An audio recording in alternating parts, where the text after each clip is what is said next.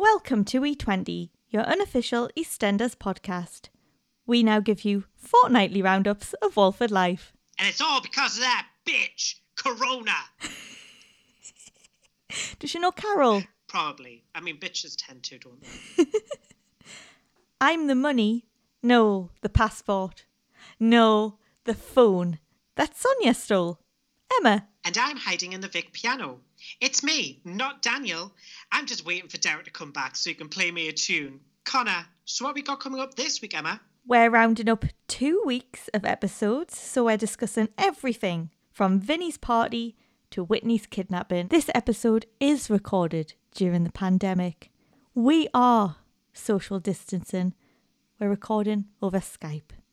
The characters we are about to talk about are now self isolating. Whitney is apparently isolating with Michaela.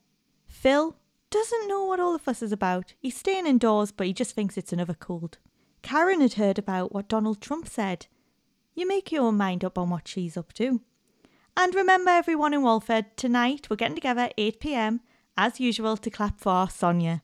Scenes that we are about to talk about with our favourite lovable fictional characters were recorded before the coronavirus. But first, here's the jingle. Dun, dun, dun, dun, dun, dun, dun. You ain't my mother! Yes, I am! Get out of my pub! You need a slapping down! You bitch! You cow! Hello, princess. Frank! Stace! Puppy's in the fridge. Sausage surprise! Hope you enjoyed the fireworks. Good night.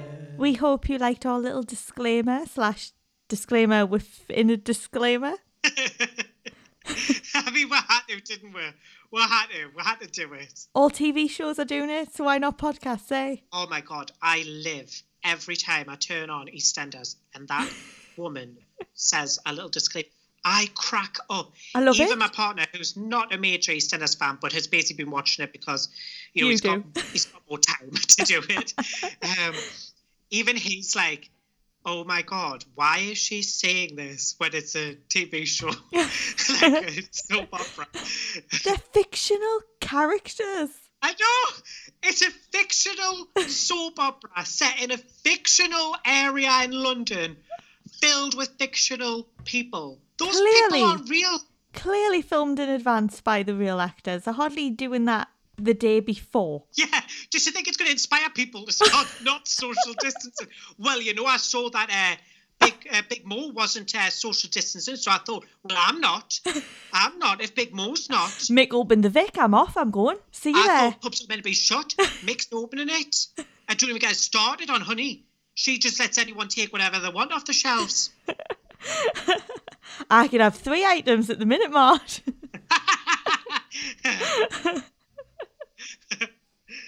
so we're going to kick off with a few shout outs and actually just a big shout out to you all. Thank you all for listening. Hope you are still enjoying the podcast and it's getting you through lockdown. Uh, maybe you've learned a new skill while you've been in lockdown. Maybe you're binge watching TV. Who cares? I hope you're all safe and well. yes, as Emma already said, hope yous are all safe and, you know, keeping busy and just living life as best you can. So kicking off with Apple, uh, Geordie Girl 64 said, "Love this podcast. Unique take on my favourite soap. Really makes me belly laugh too. Hats off to them for making it work during lockdown. You can tell how much they love what they do. Oh, fellow Geordie, way. oh fellow Geordie, yay! Got to shout out our kin, don't we? Our kin. Um, I just want to say, like, it, we do love what we do. We really Oh, enjoy yeah. having a laugh and interacting with everyone. I think anyone who follows us on Twitter knows how much we enjoy that interaction. Everyone on Instagram as well, like, they definitely know how much we enjoy the interaction from from you guys listening, and it just means so much. Like, It does because my- we, we just started this originally thinking like no one would listen and that would just be Yeah. us two chatting about EastEnders to no one. and now Yeah. people are actually getting involved and joining in and following we and leaving lovely comments. It's just really nice. And it is. thank you for saying we're making it work during lockdown as well because it is it is a I mean, strange is thing, difficult. isn't it? It- it's a struggle. Doing it though, we're doing it. We are Emma. We are. Nothing stops us doing this podcast. Nah, nothing. Not even Nothing. the bitch Corona. Yeah. Go tell that Carol Baskins. we ain't taking this lion down. We're going to send Corona a ton of rattlesnakes for its birthday. That's what we're going to do. And on Twitter, we also got some lovely comments, didn't we, Emma? we did. We got some lovely comments from our good old pal, Annie May, where she said she just loved all the spider drama and the impressions. Oh, yeah. Did you like having Mick back? yeah. Geordie Mick. Geordie Mick from the West End. Very unique uh, take on the impressions. Um, I feel like we've took a little bit of artistic liberty with the characters, but I mean, you know, who who can say anything? We're in the age of Corona. Anything goes now. Also, I am actually hoping the spider makes a reappearance this week. I'm, I'm missing him. I haven't seen him yet. Well, I haven't heard you even- scream. I have a story about that spider, right? So that spider, that's not a problem. It's just a, an, an ordinary spider. The other day, I went to go to the toilet at five o'clock in the morning, lifted the toilet seat up, and in the rim of the toilet, there was a false widow spider. Oh my god. Why? Why did it come into my house? How did it get into the toilet? What was it doing there? It was just a nightmare, Emma. Oh, did I ever tell you about the one in the shower? When I went in for the shower one morning, I was just like, la la la, do my hair. Next minute, I turn, and on the shower curtain the whole time was this huge spider. I screamed, got out the shower, and just ran. We got another lovely comment from a new convert. Oh. Apparently, yes, we got a we got a newbie. Welcome to the crew. Welcome. Welcome. To... sound like a gang. I was gonna say, who are Welcome we? to the crew. We're Tiffany's old guy. where the, where the, the drug pushing gang that Tiffany used to hang out with. I love that. Got a job for you. so yes, a new convert, Katie Phipps, said currently on my one permitted trip to the shop, keeping distant from everyone and listening to E20 podcast. I mean, thank you so much. I'm glad that we can be there to kind of, you know, make your social distancing and treacherous journey outside, you know, more pleasant. I like that we were keeping you company at the shops as well. Yeah, yeah. I'm assuming the queue was really long. you probably managed the whole episode whilst waiting. So Yeah. I'm glad that we can be there though with you. Like I'm glad that like as as all this strange stuff is happening and scary stuff is happening, we're like there. I hope during this time, like, we're cheering you all up and you're having a good laugh, where they're just banging on about EastEnders. What a perfect distraction from the bitch that is Corona. Call on V, call on V, call on V for a party. Will you call on Vinny for a party? Oh, I mean, I would. I mean, it was it was rocking, wasn't it? It was absolutely Yeah, it was. bouncing. But all all my concerns would oh were with the call centre. I know they Oh, turned it into a nightclub for the night, but where was the call centre? I need to know. Where did they put it all? Is it safe? I need to know. Where would it go? Where is she? Where did you put them? yeah, like I feel like that was fabulous. It just it completely it fits with the Panesars so well, right? That like they run all of their businesses from home, and so Vinny naturally, when he's doing a night, decides he wants to do it in a house rather than like you know a venue. How well would they be coping with lockdown though? Literally everything's done in the house.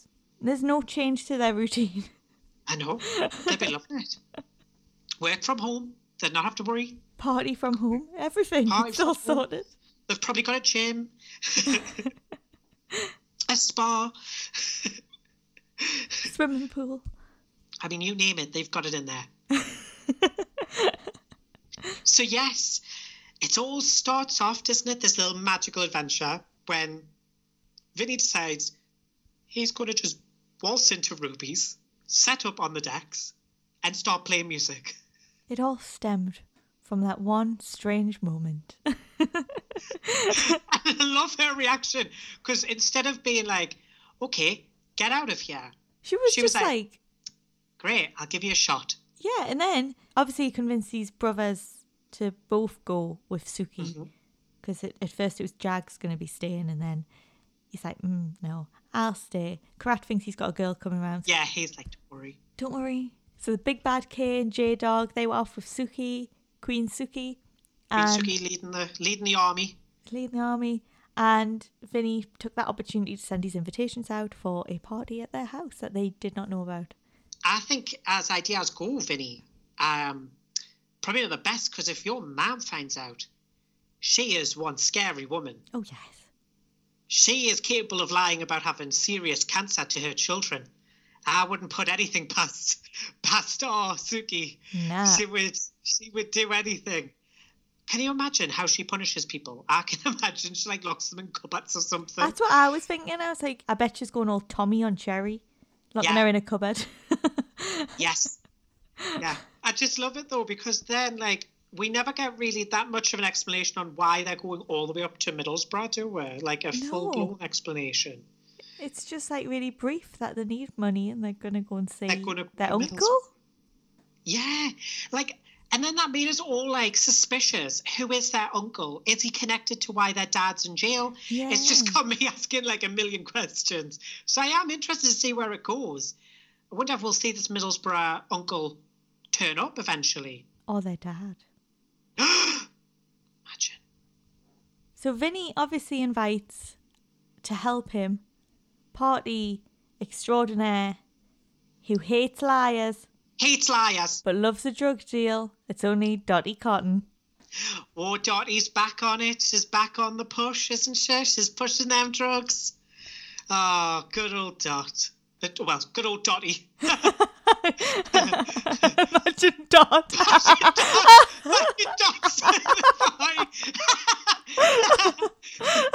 oh, Just okay. imagine Dot turning up at that party. That's I amazing. love that. Oh, that's got to be like an alternate universe. We've got to write that into the fan fiction. Are you, did you see on classic EastEnders when they didn't have the music in the background and Dot's like dancing? It. Brilliant. it's amazing.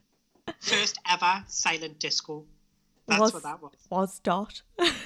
So yes, Dot is doing her best, you know, pushing drugs despite the fact that last time when she did that, our friend basically almost died.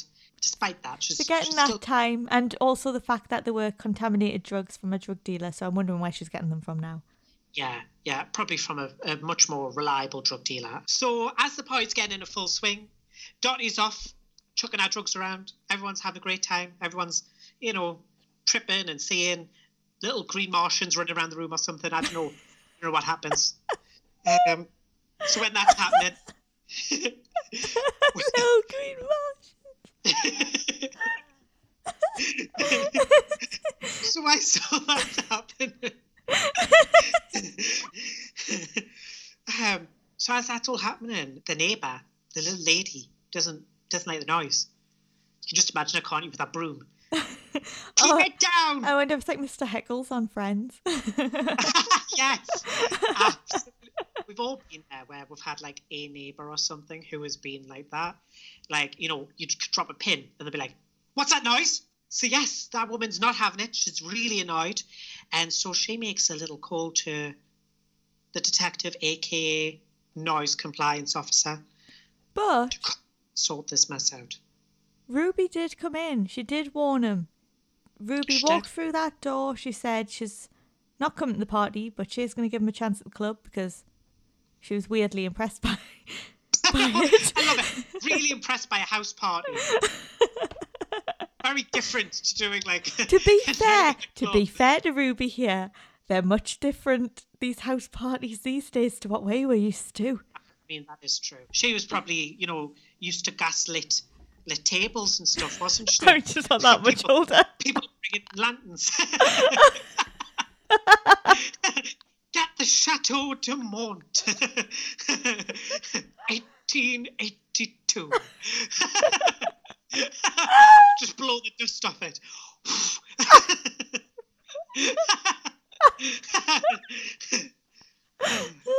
Good old days when we used to have house parties around, you know, candlelight. candlelight.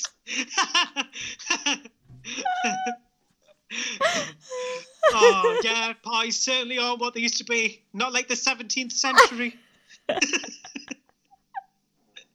I love how I do just make us just sound so decrepit.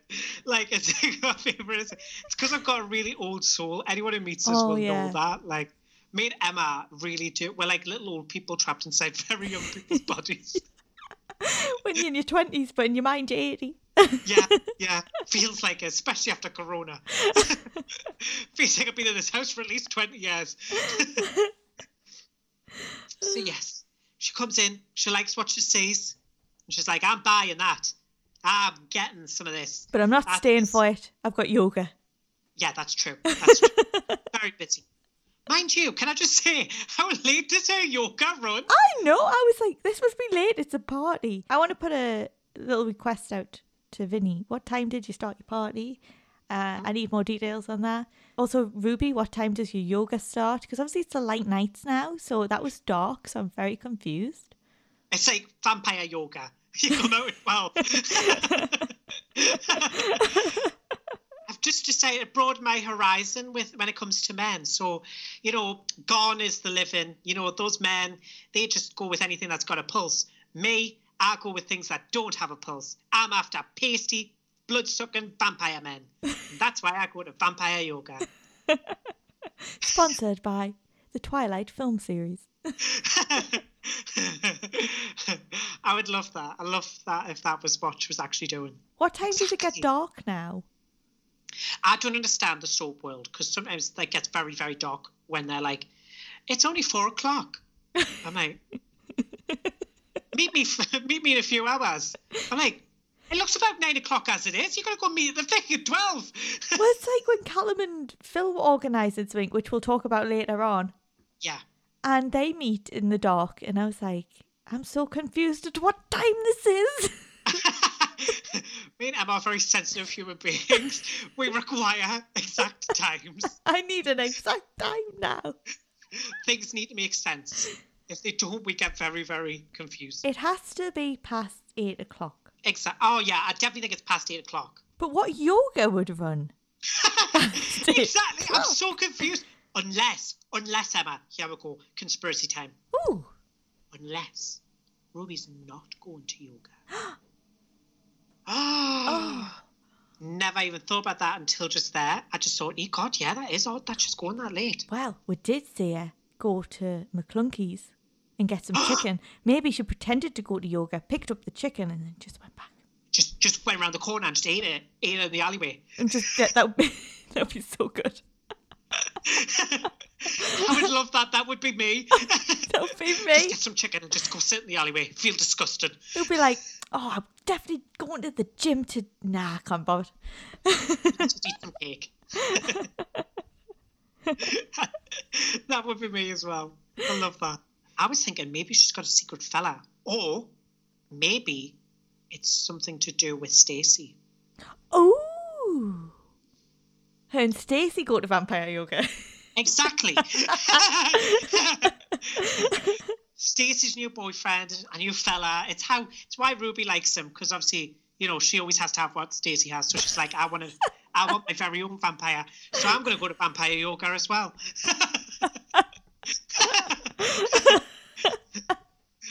Anywho, back to the party. back to the party. Um, everything's not going great because as soon as Ruby leaves, practically the police turn up. As I already said, little old Madge downstairs is like, "I'm not having any of this. Uh, this noise is absolutely. This noise is outrageous." That's what I imagine she sounds like. Do you I mean is upstairs? Oh, upstairs. Sorry, I don't know why I said down. In hell. I was like, where? Where is she? The buried under the blooming pavement. she lives in the basement. She's the basement lady. I just don't know. I don't know why I'm being staying underneath. It's because I keep imagining her being that neighbour who's got like a broom hitting the ceiling. Uh, it's because Mr. Heckles yes, lives downstairs. upstairs, so she's banging that broom God. downwards. Just banging that room downwards, going, "Yes, keep making all that noise. It's bloody outrageous." It took and ages so then... in my brain to actually go. She's being upstairs. She's actually climbed out of our window, climbed underneath them, and is now banging up us. She's not even in her house.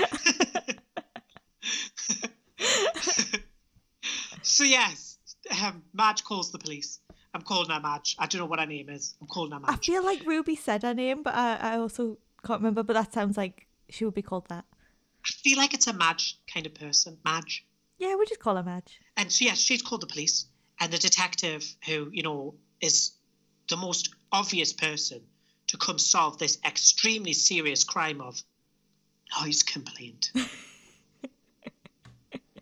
I mean, you know, that's a serious offense. Serious offense, Emma. I mean, I'm surprised the forensics weren't out. I'm, me too.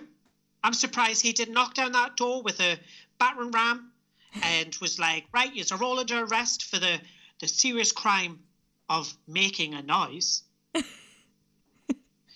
yes, he and his like fellow police officers break up the party, don't they, Emma? They're not having any of this. They're like, get out.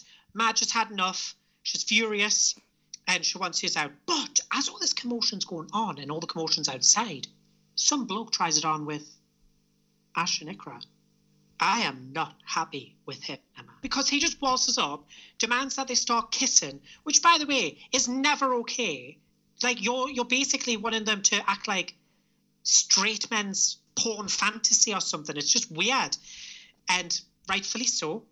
They turn around and tell him where to go, and then he says some really nasty, horrible, you know, all the usual stuff that women get when they reject a man, and then Vinny overhears. So he kicks him. I mean, I could understand why he did it, but I'm a bit like, oh, you could have killed him. Yeah, and uh, the police are there.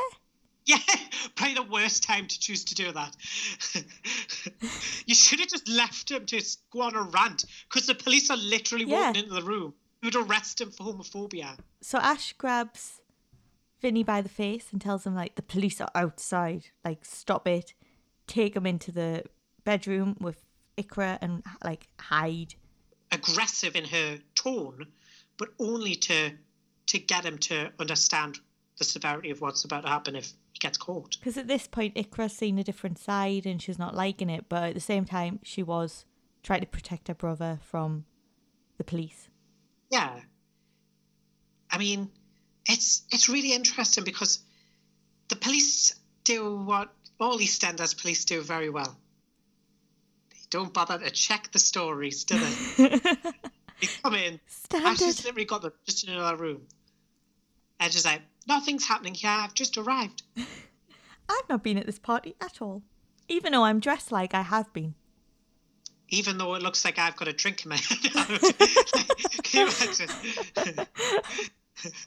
So she tells the police like she's really angry angry with her brother. It's all right, she's got it in hand now, and she talks about the mirror and how it's broken and how her mum will be really upset, and that she's a doctor. And the police are like, "All right, yeah, cool." Yeah, and then so then they just kind of leave them. They mosey on out, arrest Keegan, but we'll come to that later. And Iqra is a little bit taken back by the way that Ash is behaving because they they pay off the homophobic person, like they're they're, they're not friend, but sort Yeah. of friend. So Vinny had been collecting money on the door, and they use that money to pay him off so he never comes back again, and that he won't tell anyone. I mean, I love it because when does that ever work in EastEnders? Paying someone off. When does it ever really work? The only person I've known it to work was when Sonia did it to that man who got hit by Martin. What happened to him? Gone, gone, Emma. He, he just wanted that money. And That was it. Sonia didn't even give him the whole amount of money. I know. So, homophobic guy paid off. Iqra's a little bit disturbed by, for lack of a better word, disturbed. I don't mean she's like, you know, like gro- grossed out or like horrified, but she's just unsettled by how easy it was for Ash to kind of slip into like paying people off and and taking charge and and also I think she reminds her of Suki and she even says something like that, doesn't she? Yeah, she says that she's uh, like Suki, and I think it's because she lied to the police as well, and so she's seen that she was controlling the way Vinny was reacting, and I think she's just she's seen what Suki's like and what the family tend to be like in these situations, and she's like, "Whoa, this is not the Ash I knew." Yeah, yeah. And I mean, it, to be fair to Ash, right? Like, this is what kind of happens when you date someone. You learn more and more about them. But I feel like for Iqra was it just came as a shock because she Yeah. only ever saw Dr. Ash, you know, lovely party, life and soul of the party kind of girl. Like, you know, that that's kind of the person she's been around. And I think this was the first real time she saw her kind of slip into those dark roots of a family, you know, tho- those those dark behaviors, like you're saying, like manipulation and, and lying and and criminality. Like, I, I feel like it kind of unsettled her a little. Well, Vinny says that Ash left them for four years, so when Iqra's met Ash, she actually wasn't around her family at all at any point. So I, I find it really weird because obviously they had that chat, Iqra and Ash, when Iqra was saying how different she is. And- oh, I did love that as well. Ash is really confusing because she's saying like she has to protect her family and that she doesn't want to choose between Iqra and her family.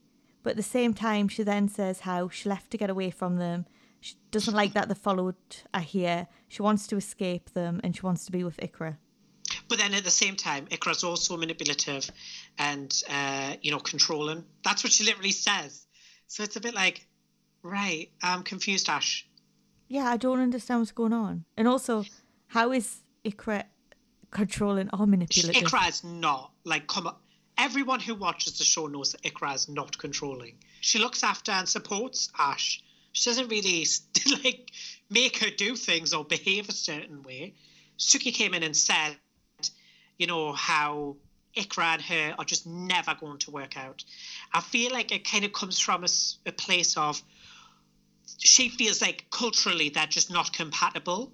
But I actually feel like Suki just doesn't want her daughter to leave home. I think Suki wants her daughter just to be at home. I don't think she minds really who she's with, but I think she prefers her family not to not to be far from it. Look at her; she lives with her, all of her kids. They're all adults.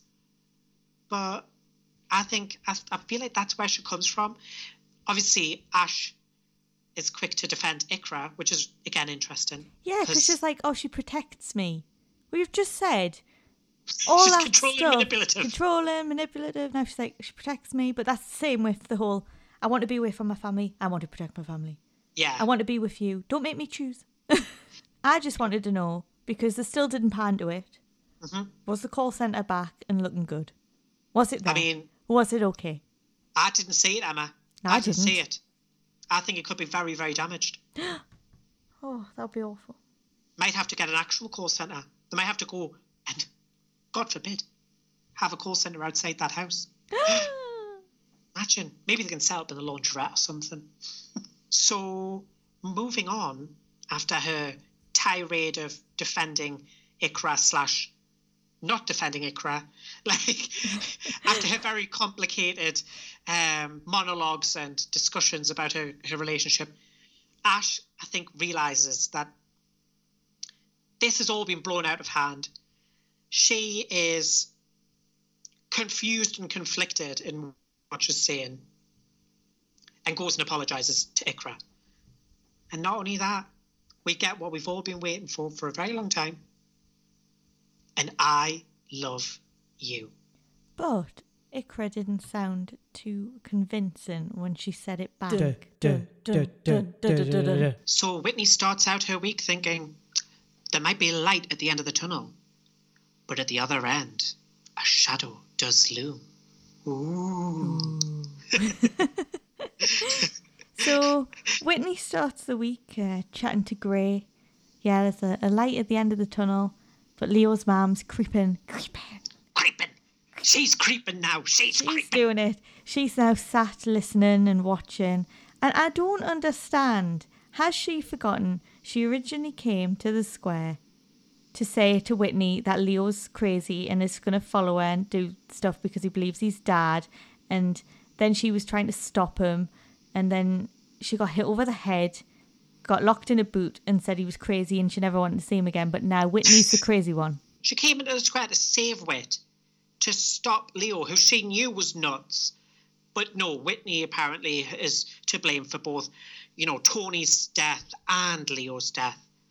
I mean, what is this woman on? She's clearly like unhinged. She's just taken a leaf out of like Leo's mad book. And it's just running around the square accusing Whitney of like the most heinous of crimes. I don't understand how you can know someone's crazy, try and stop them doing what they were going to do, but then blaming someone else for what you knew that your son was going to do. Does no one remember that she was actually going around the square at one point going, Has anyone seen Leo King? Does anyone know where Leo King is? Does no one recognise her? Put the name with it and go, Yeah. Why is his mum creeping around? Hey, why is that mad looking woman running around the square saying horrible things about Whitney? Like, do you know what I mean? Come on, it's a bit weird. I, I don't understand what's happened to her. Maybe that hit to the head actually did change her. Uh, you know, maybe there was some serious cerebral damage there. That's what I'm thinking. It's the only explanation as to why she's suddenly changed. Leo's mom is just basically on the warpath, guys. She's waging war against Wit. And eventually, like Wit does just say, sit down with her, doesn't she? She just confronts her and she's just like, listen, I'll I'll tell you everything. And to be honest, she is kind of like lulled into a false sense of security because Michaela, Leo's mum, like goes, please, I just want to know what happened to my son. Something like that. And like really plays on Whitney's emotions. I mean, who wouldn't feel for a woman who's just lost their child, their only child? Unfortunately, though, it's all a facade. She is livid. She wants Whitney to pay. She wants her to burn. She wants her to be like, you know, hung like witches in the past. That's what she wants. She's not going to settle for anything less. She's getting a pitchfork out. She's getting her pitchfork. She's getting the rest of the townsfolk. That's what she's doing. she's like those people from like Frankenstein, you know, where they all come out. Monster! With flaming torches. that is literally, that is Michaela right now. That is who she is. She's an angry mob wrapped up in a middle aged woman. but don't worry, Emma, because who comes to Whitney's rescue? Ruby walks in the door. Actually, this is something I would do. She went to yoga and then decides, ah, I'm gonna, I'm gonna have some junk food. That's what you do. Yeah, you exercise, and then you have junk food because you've worked off enough to have that now. Exactly. Exactly. It's redressing the balance, isn't it? Exactly, exactly. Do a little bit of healthy, do a little bit of unhealthy. It's fine. It's fine. I'm with her there. That's, Oh, that's I am. something I I'm do. so with Ruby there. I'll I go to the gym and then have a chocolate muffin. That's just the way it goes. Perfect. Yeah. So Ruby sees them together and she stops to check everything's okay. Everything's not okay. So I'm just going to lie and say I'm off to eat my chicken at home. So Ruby leaves with her chicken in hand and goes off to see Gray while Whitney's telling Michaela the story of how she killed her son. Lovely, lovely little bedtime tale there. Yeah, stabbed him to death. I don't get when she says she stabbed him. He fell on the knife. Exactly. Well, what It's did so happen? Like, Whitney, you didn't. You were holding it and he slipped. He tried to stab her before that Yeah, and we're kind of forgetting the bit where he was chasing her around the house with a knife and living in that attic. and living in an attic. Like, come on. I just don't understand how that Michaela, even in her warped, delusional state, like, could think that he was innocent. It's just insane. So it's all getting a bit out of hand because Michaela's not happy about this story, which she probably wouldn't be. I mean, she was mm. like, literally like, I, I killed him. So you kind of know that's not going to end well. Luckily, Ruby went and got Gray, and Gray stops whatever's happening. And it's like, you shouldn't have been talking to her. Mm-hmm. Intimidation of a witness. And Ruby stays while Whitney gets carted off by Gray because he's, he's not happy. Why are you talking to her? And we all know that Gray's like her new knight in shining armour. Yeah, Gritney. Gritney's happening. Gritney. We've, we've settled, happening. settled on Gritney ra- rather than Way. Yeah, because It's I feel like uncomfortable. Brittany really emphasizes the dirt. Yeah, it makes Oh, her feel uncomfortable, and it should. So it's, Yes. it's Gritney. when Ruby was staying talking to Michaela, she said that they always look out for each other around here, and I was thinking, no, you don't. No, they don't. Are you joking? Like, I mean, we've actually wrote a list of yeah. of just a few just to jog Ruby's mind. Uh, what about when Martin didn't believe Ruby Oh yeah, I remember that that lovely one. during I the mean, consent storyline? does everyone remember that? What about when Max was wrongly accused for killing Lucy, and everyone knew about it, but just let him go Yeah. to prison anyway. Yeah. Basically became a pariah. Do you remember? Like everyone hated him. We've got Sharon at Christmas, and everyone just let a pregnant woman be homeless. Let a pregnant woman be thrown onto the street, made homeless, and then also humiliated in front of a pub full of people, none of whom stood up and said anything. And also, we know Hunter was bad, Yes. but Mel was also grieving, and uh, no one wanted her to get a funeral for her son. Yeah. I mean, you could go on through the years. Bradley, Janine, Stacey, um, you know, name any any character, and there will be a point where people have basically turned their backs on them when they needed them. If you look out for each other, why would you sleep with your best friend's husband? Exactly. oh my god, I hate, I hate that storyline. I hate Ruby. Ruby and Jay was a much better parent than Yes. Martin and Ruby. The two are just not compatible to me, and also Yeah. it makes Ruby look really horrible. Juby over movie any day. it's Martin and Stacey, all right? It's Martin and Stacey. Exactly. We are Martin and Stacey fans here on E20. We will not be moved in our convictions. We shall, we shall not be moved. Not be moved. We shall not. We shall not be moved. Is it even an E20 podcast if we don't break out into a song? Like, following on from Ruby's lovely little, you know, we look out for each other here on the square. I mean, he's don't Ruby, but that's lovely. Um, you know, that's a lovely worldview, even if it is delusional. It's almost as delusional as Michaela, who you're you're basically trying to, you know, convince to away. lovely uh, sentiment, lovely sentiment. Lovely sentiment, but completely false. Yeah. One person who isn't all about pretty sentiment is Gray. And he has a few words to say to Michaela, too. Oh yeah, Gray goes off on one of the, which fair enough because she's ruining the case. She shouldn't be threatening Whitney. But when you were watching him have a go, you could even see the difference in like Whitney and Chantelle's faces. Like Chantelle's worried because like that's what she sees at home, and then you've got Whitney who was seeing him as protecting her, and the little look she gave him, I was like, nope, nope, nope, nope, nope. Oh, I know. I know. I feel like that was such a good moment, like you say, because you got the two parallels, didn't you? Where actually Gray's like manner of speaking to women and treating women was like really dark there, and Chantelle knows that when he's threatening, he's sincere. Like he he doesn't like women. He's very hateful towards women, especially women who don't listen to him and do as he says. Well, I think Whitney got a bit of that actually the next bit because they take her home and he starts shouting at her about like how she's ruining all the hard work he has done and he makes it all about himself yet again because he's not doing Oh. it to be anything other than the hero in this situation and get all the limelight. Like he was shouting at Whitney and I feel like that's when she kind of saw a bit of a bad side to Gray there. A glimpse. Sadly, I don't think it'll stop her from going with him. No, I think Whitney's gonna happen at some point. Mm-hmm. We'll get hints to that later on, which we'll we'll Oh, bring yes. up. Yeah. So then, Michaela doesn't take the, you know, the hint from Gray's threats. Certainly not happy with Whitney basically portraying herself as what she thinks is a false victim. And so she begins to cyberbully Whit. That was weird.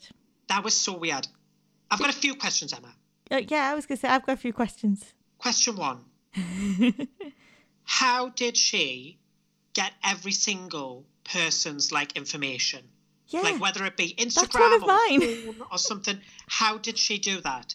and if they're getting all the stuff, are they following her?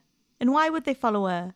That is my question as well. Like, We've got the same two questions. oh my god, even if, even if she adds you, like you wouldn't accept. you wouldn't accept. You know who she is. She's got pictures of probably Leo with her. Like, you're not going to be like, oh, lovely. Like, oh yeah, me on Mother's Day before Whitney Dean murdered him. Like, you're going to go like, oh, lovely. Double tap. Like for like. Lovely pick, babe. Like for follow. Yeah, she's just one of those accounts. She goes right like the follow. I mean, it's either that she has no privacy settings at all, which is plausible because she's of that age range, isn't she? Um, But I don't believe that. I think she has literally added all of them. And is because they even ding like their phone. This is what I mean. I've got so many questions. Their All the phones phones dinged at the same time, one by one. It would go ding, ding, ding, ding, ding, ding, ding. I just love it. I love the idea that everyone on the square's friends with Michaela. we all look out for people around here. Except Whitney, because we all think she's an evil liar. Like, what? Why are they all following Michaela? That's just so weird. Has Whitney seen what Michaela posted? Well, no, because she's not friends with her on Facebook. She's just murdered her son. I highly doubt she's get- added her. so it all started that Chantelle came to the door after Sonia had literally told Whitney to like get out of bed, just have a normal day. Everyone's looking out for her. Then Chantelle comes with the bad news and shows a picture that Michaela, has made, but she's made it of like a press shot of Leo sat in Ruby's talking to, I think it was Whitney actually at the time. and then put another picture of Whitney. And I'm like, where did you get that press photo from, Yeah. Michaela? BBC just gave her it. I, love. I just love it. It's just so good. so then Sonia's like, mm, right, oh, maybe have a day in actually. And she's like, well, you told me to go out. No, good, good advice, Son. So Sonia does her usual. She steals. Oh, of course. I mean, we've all known Sonia's struggling financially at the moment, isn't she? So, you know, when she steals money, it's not that much of a surprise. She's desperate. But what is with her kleptomania of objects? She's stolen Bex's passport, Whitney's phone. What What next? what next? Ian's business? Like uh, Iqra's business degree? What else is she going to steal? is she going to steal rubies? Like, I would love her to steal the business degree. I just love it. Kleptoson. Like, I just love her. You know what it would have made a better storyline at Christmas? You know when Martin shed was broken into and he was and he was checking Yeah. for his burner phone. Yeah, yeah. Wouldn't it have been so much better if Son was just keeping it in a drawer in a room? Yeah, just got a hoard of all that stuff. Like, that's what Leo was doing up in the attic. He wasn't storing away up there. Sonia just Sonia put him there. Yeah, Sonia stole them. All those other objects around him, I think she's been picking up over the years. She's secretly a kleptomaniac. you know what? Maybe he's actually still there, I, I can imagine. She's probably definitely got his body, actually, doesn't she? put in a box upstairs. Yeah. well, you never know. It Might come in handy for the memories and stuff. I want a spin off, Klepto Son. I'm living for it because I also love the fact that she, as Whitney's like just recovering from being locked up in jail, she's like, "Get yourself out, love. Get yourself out. That'll cheer you up. Get yourself back to work." What does actually mean it is, Whitney, go to work, pay the rent. yeah. You're living here for free. I'm not having that. I love it. I had to steal from Dot. Not even Nick from Dot now, can she? no? Oh, Dot's away in Ireland. Father Dermot. Or Dominic. Dominic. He goes by different names. Depending on how we feel. so Whitney does end up going to work, and it means the rest of the square are spending their time trying not to tell Whitney that they can all see what Michaela's posting because, you know, they're all friends with her and that. Because of course they're all friends with her. Totally like friends. the most logical thing. Just the you know that that's just what happens. Everyone knows Michaela, despite the fact that she's never lived on the square, um, lives very quite far away, really. Um, yet somehow they all know her very well. Well enough to be able to say what she's supposed not just say, but to receive. That's like she has sent that to them because all of their phones ding. Love it. Love it. So, yes, everyone's phone starts a dinging. The truth starts a ringing, or at least Michaela's version of the truth. And instead of just doing the normal thing, which is to just go to wait, oh, that, don't listen to her, she's a nutter. They all kind of stare at her. Yes. make her feel really nervous and, you know, instead of like just either not doing anything and getting on with their jobs, or like just go up to her and telling her, There's "Don't like worry." certain ones Crazy. pointing at her. Yeah, it's so weird. Don't tell her her. Her there. Don't. Not not that one. No, no. But don't worry, Emma, because we all look out for each other on the square. Yeah. We'll be here all week. It gets better. It gets better. They all sit there and congregate in the Vic and chat about it. Oh, I love that. I'm surprised that Detective Denise wasn't there going, well, I'm Oh, not, uh, you know, I can well. gossip, but well, well, well, you know, well, you should have heard what Michaela said about it, honestly. Honestly. Just see her doing that, couldn't you? I love Denise. Love, love Denise. Um, and as this is going on, Sonia has a little word with Max, doesn't she, over the bar? oh yes.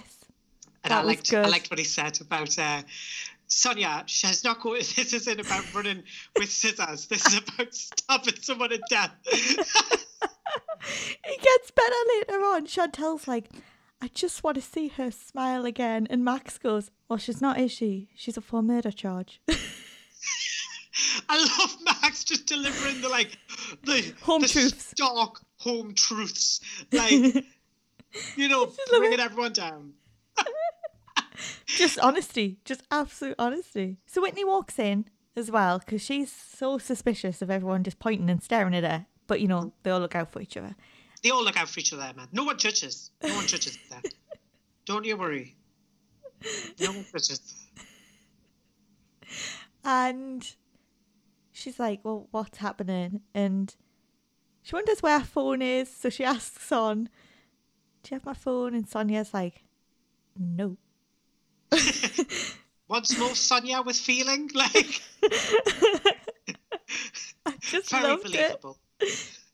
No. She might as well just gone, you know, what does it look like? I've never seen it before in my life. like when um, she stole Bex's passport and she was like, You know me, Martin, I would never do anything like that. Known for fine fact, like a month previous, Martin knew that she was stealing from Dot. Exactly. I love, I love kleptomaniac son. Oh, It's just best. everything. It's just everything. Ruby decides honesty's the best policy and just tells her what's happening because no one else is. They're all like, um, well, oh, or just silent. So she's like, Leo's man's posting about you online. That'll make her feel better. we all look out for each other on the square. And then we deliver heartbreaking and traumatic news when people are really feeling low. So obviously Whitney is a bit upset uh, because she knows like people have been hiding it from her all day, and she goes home and she she just knows that if this is how people are reacting and this is what Michaela is posting, she's probably going to go down for this. That's kind of her assumption. I mean, I'm still not so certain. I mean, looking at the crime, it's almost like staircase, isn't it? Where the answer is completely obvious. Oh my god! Like- remember the staircase? Eh, that documentary. That documentary, Emma. Still legendary. I feel like when I feel like when lockdown's over, we should rewatch that whole thing We again. should do a podcast reaction to that, shouldn't we? Why haven't we done a podcast on like weird documentaries that we watch? Oh, we I should know. do that. We watch loads. Would anyone like a spin off of us just watching weird documentaries? Oh my god. yeah, that would be everything. the man who became a tree. do you remember that? Anyway, back to the Anyway, Back on podcast. with the show. so Max we digress. So Max comes in because he's been through, as we mentioned previously, he's been charged with something he didn't do. You know, that time everyone was looking out for Max. Yeah, everyone was looking out for him with their pitchforks, their flaming torches, their judgments. Yeah, good old Walford spirit. So they have a chat and she asks about like his time in prison and he talks to her about how she should be strong and she's much stronger than he was. And he talks about how he wasn't popular, he was getting beaten up, but he had no visitors, felt forgotten. And that's when Whitney goes into how like how her life would be so different to what she wanted and she would have no family or kids. And that was like another hint again hmm. at the whole grey theory. oh, it's so it's so happening, Emma. We called it weeks and weeks ago. It's definitely happening. So then Sonia checks in on her. And she just goes to check to make sure that, you know, Whitney's not done a Bex or like, you know, ran off or something. She, she doesn't want Whitney to feel too alone and isolated. I mean, to me, I feel like Whitney is already isolated and no one's no one's reaching her the right way. Do you feel like that, Emma? Yeah, I get what you mean. Like they're all there for her, but they're not. They're not really. at the same time. Yeah. Do you know what I mean? Like they're physically there for her. They're geographically in the location with her. But like I don't know, I just feel like there's a disconnect.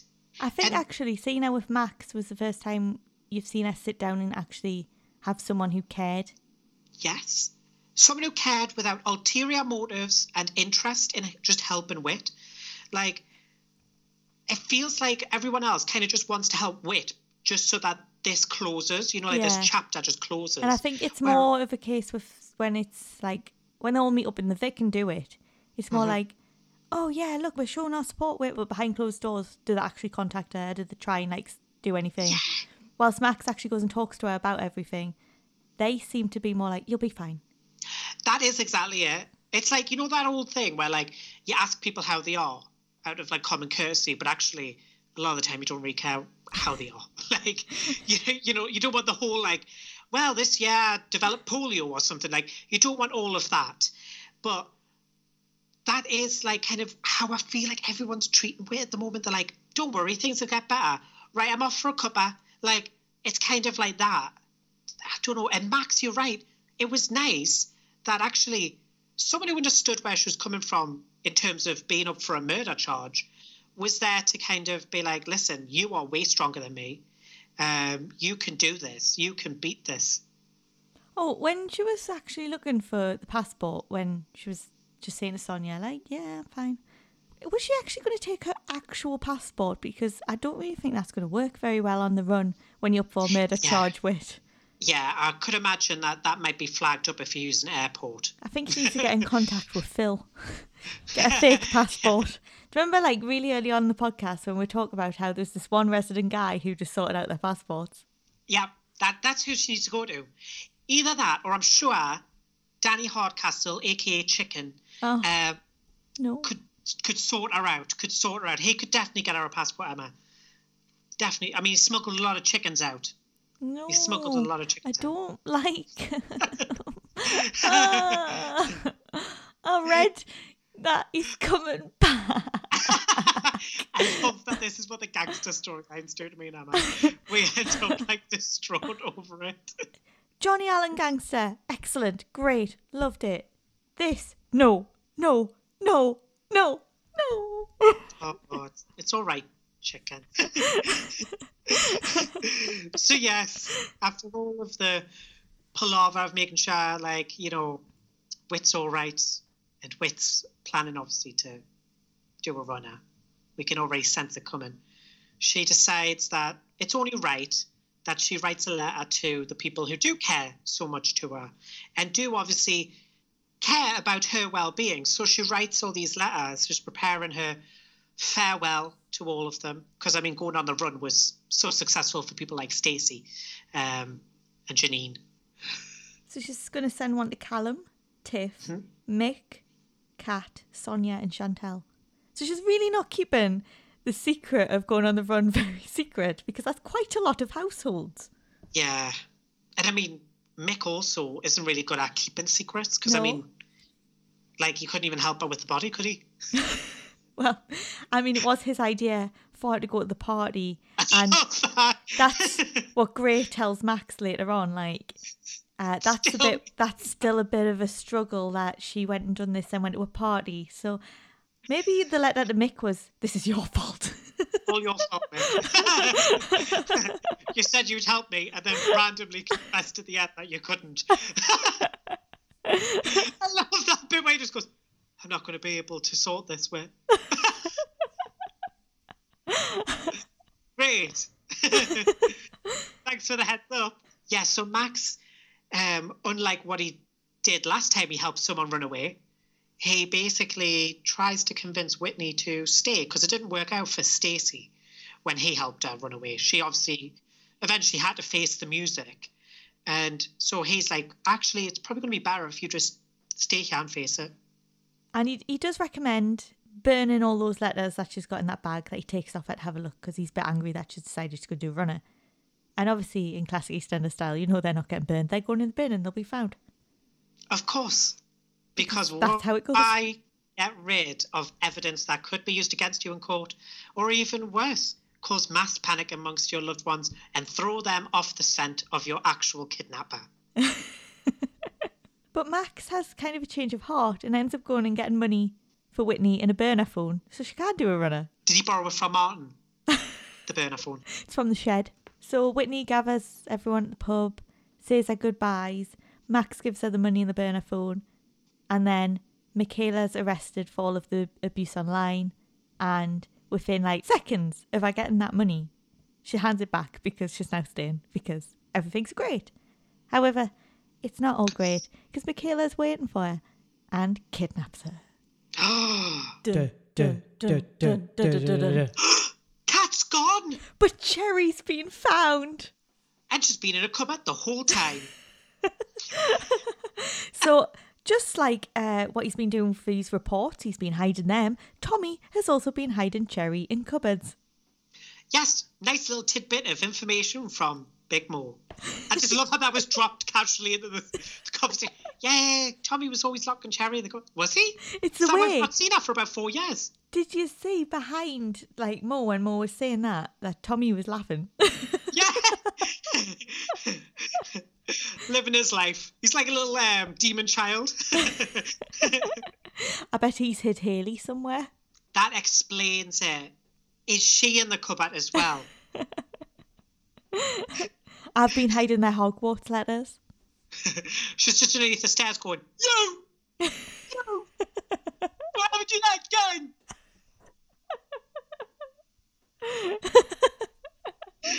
Ah, I love Hayley. Whilst all of this is revealed, you know, like the shocking facts of Cherry being locked in a cupboard.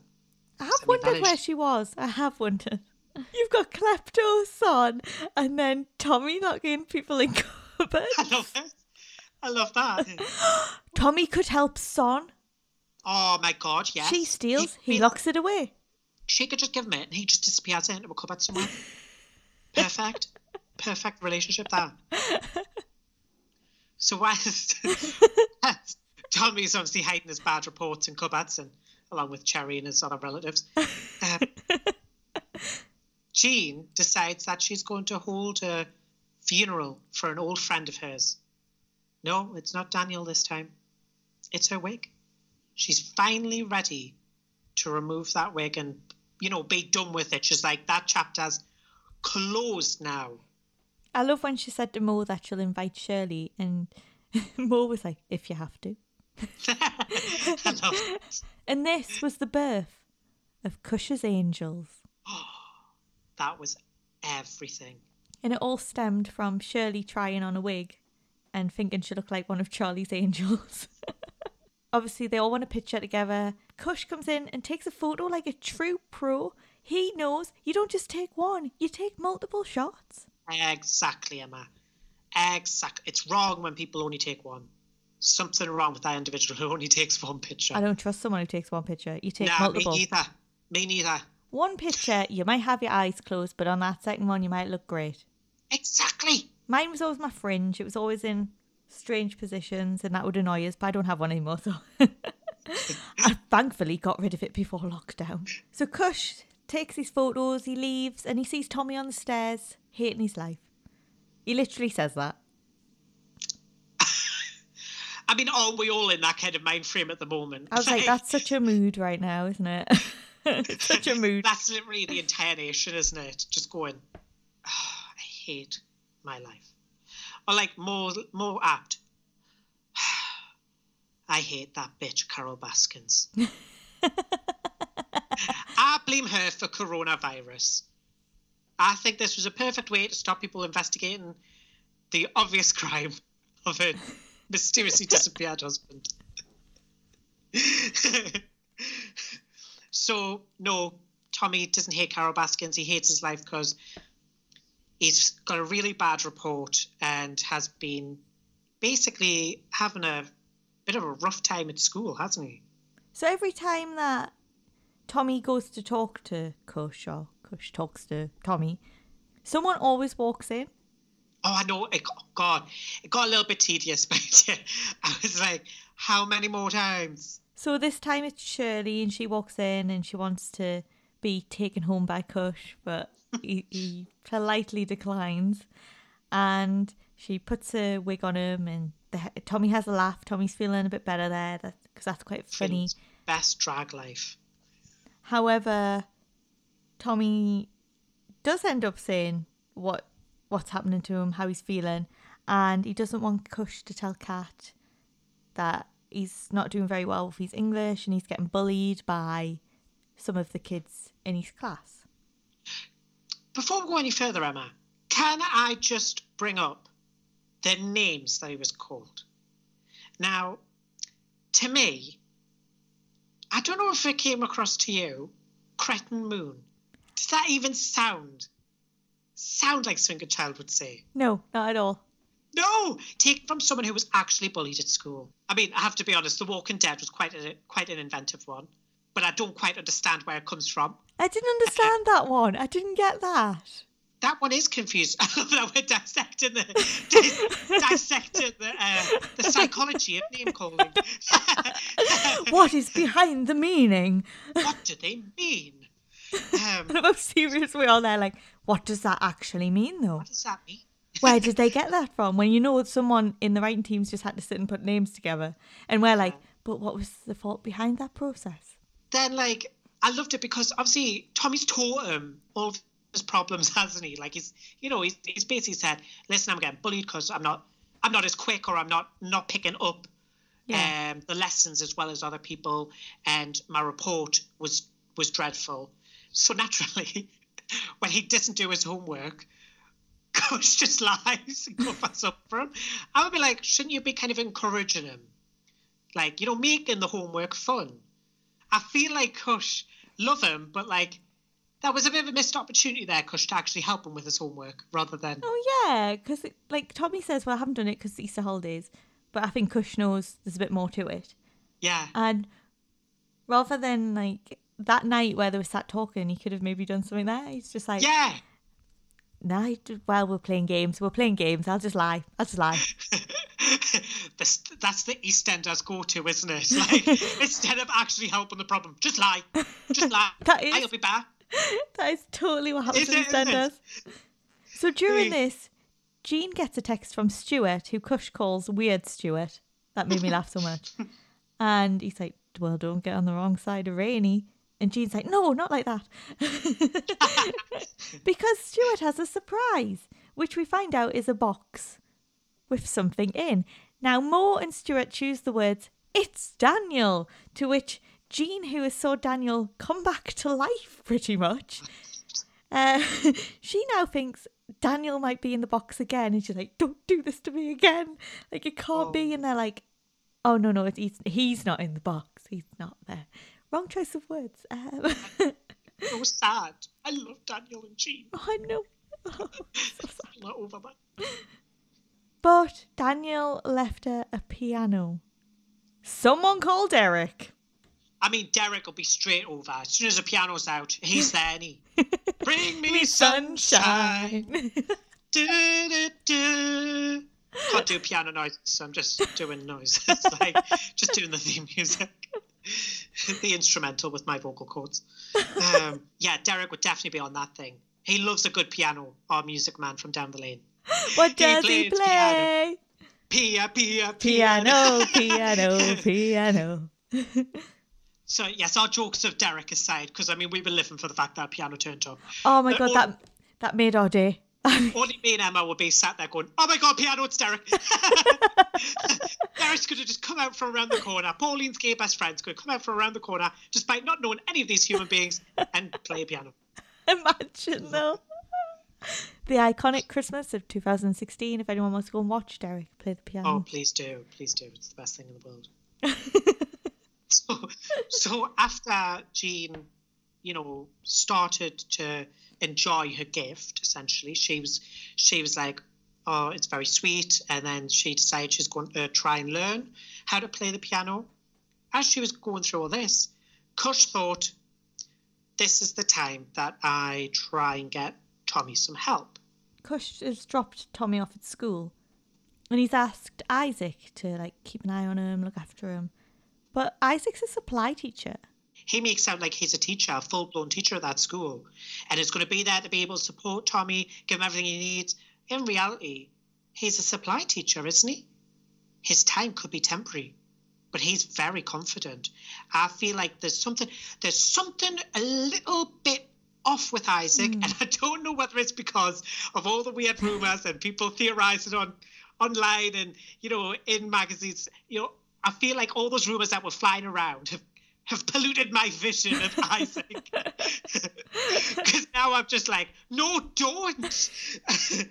don't let him anywhere near Tommy. But it is nice that Tommy's finally getting some support from somewhere. The teachers around him are starting to to think, at least, that perhaps he has dyslexia. Now, I actually am looking forward to this because it will be an interesting take on that because I don't think we've had dyslexia as like a storyline that's been very well developed. Yeah, we had uh, Liam, Yeah. Bianca's Liam. Uh, he had it. Mhm. I don't remember it being a big storyline. I remember them covering it. I would like to see how they'll develop it this time and where they'll take it. I liked Liam's version of it.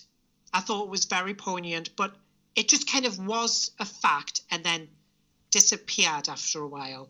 Where it'll be more interesting if we see how it impacts Tommy going forward for a bit of a longer period of time, maybe.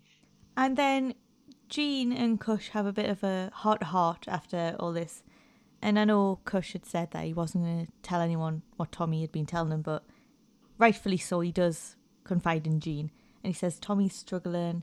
Um, he's not telling Kat because he's promised he's going to look after the kids. And while Kat's away, Yeah. he doesn't want to worry her. Is she with Stacey? Who knows? Or Hayley. Oh, Hayley. No! No! but Jean, I feel here, had a slight little dig at Martin. I love her. She said, Kush is a special man who sticks by them, and any less of a man would have run a mile, and they're lucky to have him. Now, if you think, Martin done a runner. Oh, he did. He did, absolutely. And that he's never really bothered with his kids at all since. Yes, and considering when he was Dark Martin and he was like having to go at Kush all the time about Arthur, now he never sees him. Exactly. This is what annoyed me about that whole thing. I was just like, Martin's just completely lost his marbles. I don't know who this Martin is. Martin used to love his kids. I'm hoping when Stacey's back, they bring back the Martin we know. Yes, good Martin. The Martin who had family values. Yes. Pauline raised him better. Duh. Doc Martin better get that leather jacket back out. Keegan wants a loan. No. From a loan shark? No!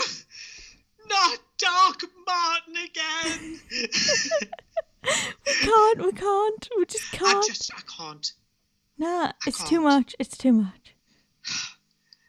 I'm just going to need therapy after this, summer. I, I literally, the quarantine is one thing, the lockdown is one thing, but Doc Martin, Nah, no, that's too much. that's too much. I have to put my foot down. and where's Tobbs? Like, no one's seen him. Where did he go? It's so weird. I just feel like uh, the reason I'm getting so agitated about this as well, right, is the only reason I'm getting agitated. Get so annoyed. the only reason I'm getting agitated about this is, firstly, Keegan, did you not learn from your man that getting loans out will inevitably lead to trouble?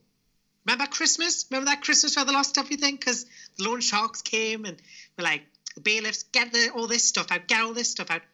Come on, Keegan. Yeah, Karen does them all the time. And it always ends disastrously. It was even part of like the Doc Martin and Ben storyline. Yes, remember? Remember? Oh, I Yeah. can't forget, Connor. I can't Oh, forget. please, please. so even after that, Keegan's like, nah, I still want a loan. I, honestly, I just have to say, the reason I'm getting thrown out is not really because of Keegan's decision. It's more because I know where this will lead. I know it will lead from Keegan gets a loan to then Doc Martin goes back into debt collecting and debt collects from Keegan and then Tiff ends up hating Doc Martin. Oh, oh my God. It's all just to generate drama and I'm sorry. I just, I can't with Doc Martin. You know what would be absolutely worse than this? If they didn't have that idea now and then you're like, oh, you know what? Doc Martin can collect them. All the debts from Keegan. And then they're like, hmm. prophecy. that'll be so awful. I love that.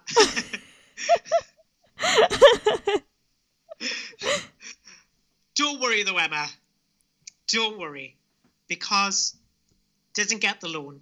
He doesn't think, you know what, since I couldn't get a legitimate loan from a respectable bank, I'm going to go to a loan shark. No, he doesn't do that. He doesn't go to some guy who looks like he's done, you know, a few stretches in strange ways and lives down an alleyway.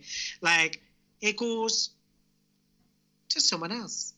Well, it all stems from a little chat in the cafe. So we pan to Chantelle and Kheerat and a little flirt. Ooh. Oh. Little, little innuendo game. I like how he offered to take her to the casino. I liked how he offered to let her blow his dice. But she only blows her husband's dice. Ooh, I see. oh. I mean, let's be real. I'm just going to be completely straight up here. Well, not straight, but you know, just to be honest. Just going to be completely honest. I would. I'll blow both their dices. Oh, uh, Yeah. I don't know where this is going. It's like I start. Uh, find me on Twitter. Find me on Instagram. Message find me, on OnlyFans. Find my OnlyFans. Yeah, yeah. Next week. Don't worry, guys. Got lots more content coming out for you. Uh, gonna start up an OnlyFans. Emma's gonna be the photographer. I'm gonna be obviously the the model, the star. Um, and it's gonna be very tasteful. Gonna be very tasteful. Um, Hey, Keegan you- could do that for the money. I mean, I would. I, I, I would.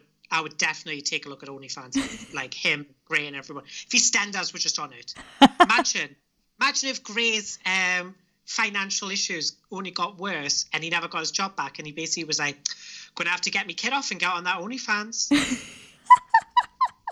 There's a storyline for you. That's a business idea for Keegan. I would invest. I'm in. I'm in.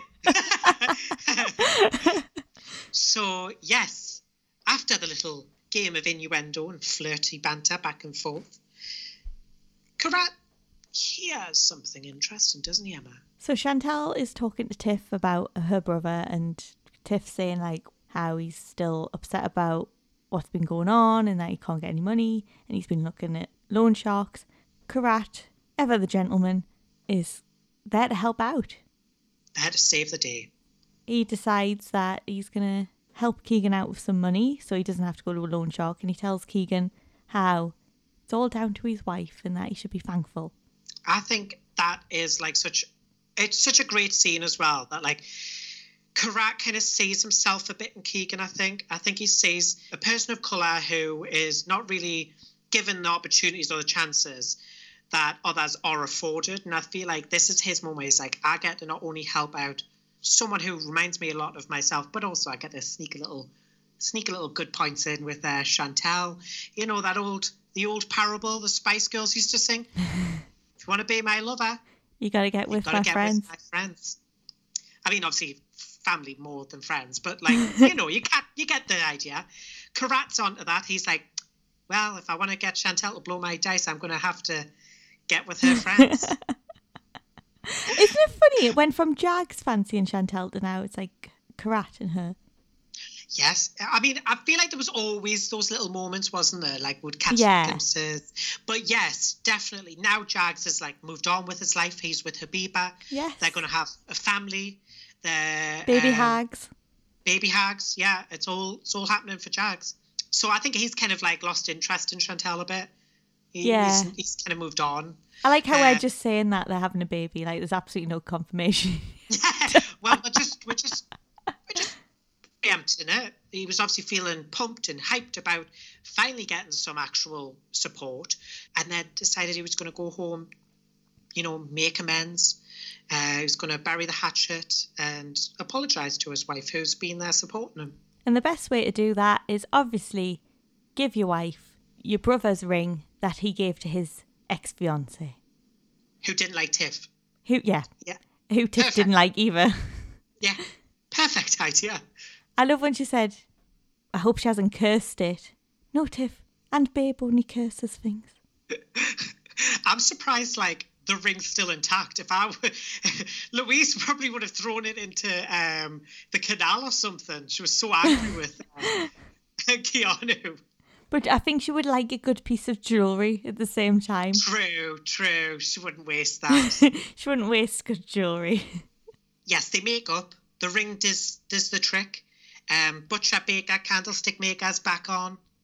Yeah, because uh, We kept hearing that that- name, yeah. that joke uh, that joke lasted, didn't it, guys?